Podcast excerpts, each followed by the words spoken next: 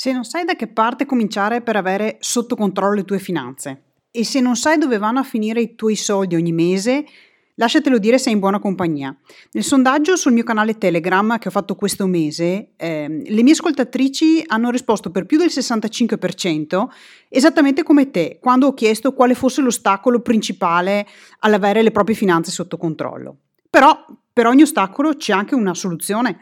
Perciò ecco Finanze 2020, da prigioniera a cintura nera. È un viaggio che faremo insieme a partire da oggi, perché chi ha tempo non aspetti tempo, e che ci farà diventare cintura nera di controllo dei nostri soldi. Cosa ti serve? Un cachebo, il libro dei conti di casa, io uso questo nella foto. E poi servi tu e la tua determinazione nel far sì che il 2020 sia l'anno in cui smetti di subire il casino e prendi il controllo dei tuoi soldi.